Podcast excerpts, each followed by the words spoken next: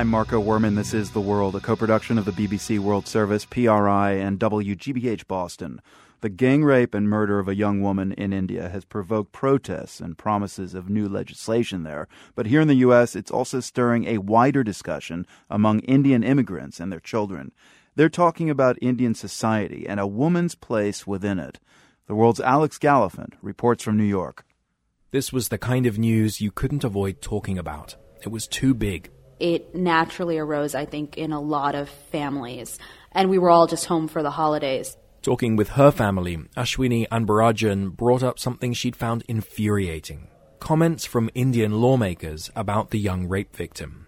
Comments that reinforced Anbarajan's view of India as a thoroughbred patriarchy. You know, when I read these comments, like, why is she out at 10 p.m. at night? Girls have to cover up more. You know, the, the women are just party girls that are out there. It really tied into something that I've been hearing my whole life And Anbarajan moved to the US from India when she was four, but she says her parents carried with them a sensibility that women shouldn't be free, sexually or even economically. She recently wrote an opinion piece about the subject for the site BuzzFeed, where she works. There's an issue of gender equality, and it's subtle. It's not about they don't have the right to vote or they have to cover up in public. It's societal, it's so ingrained.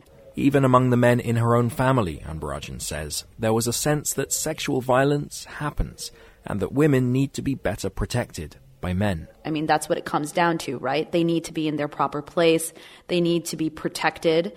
Um, and then when the time is right, that protection goes from the parents to the husband. To get a sense of whether Anbarajan's view is a common one among Indian Americans, I went to Jackson Heights, it's a South Asian neighborhood in Queens, New York. I stopped to talk with a woman named Kiran. She's lived here with her son for more than 20 years, and she also thinks that Indians need to find new ways to think about women, sex, and relationships. Information, they should give their information about the sex and everything, they should give. But there is uh, some uh, shyness and this and this, they can't uh, talk very freely there, uh, with their uh, children. It should be there. Is it different here? Yeah, it's different here.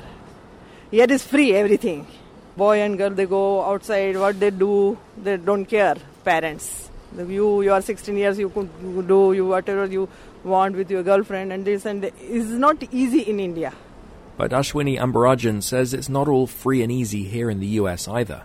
She knows of Indian Americans completely unable to level with their parents about how they're living their lives. I mean, how ludicrous is it that I know someone who is a psychiatrist that won't admit to her parents that she's living with her boyfriend? Uh, it's crazy. Still, Anbarajan is optimistic. Change in India comes slowly. It's often chaotic, but she says it always comes from the ground up. Women are playing a huge part in driving India's economy forward. Many of them are moving back and forth between India and the US, picking up degrees at American universities before returning home to find work. In India, they respect what is said in the West a lot, and the influence is very high. This is Tuhina. She's a chemical engineer. She just completed her graduate degree in upstate New York. Yes, she says, the Indian government's next steps are in the international spotlight, but for her, the real shift in attitudes will come in a more organic way the way I look at it is like uh, the bonds between sisters and family uh, that's much more influential than uh, what you see on TV.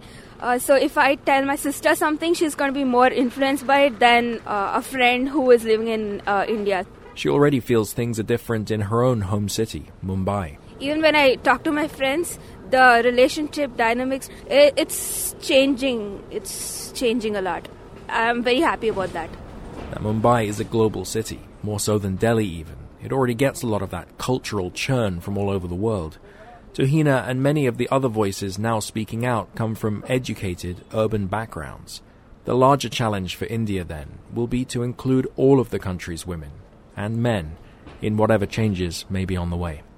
For the world, I'm Alex Gallafent in New York.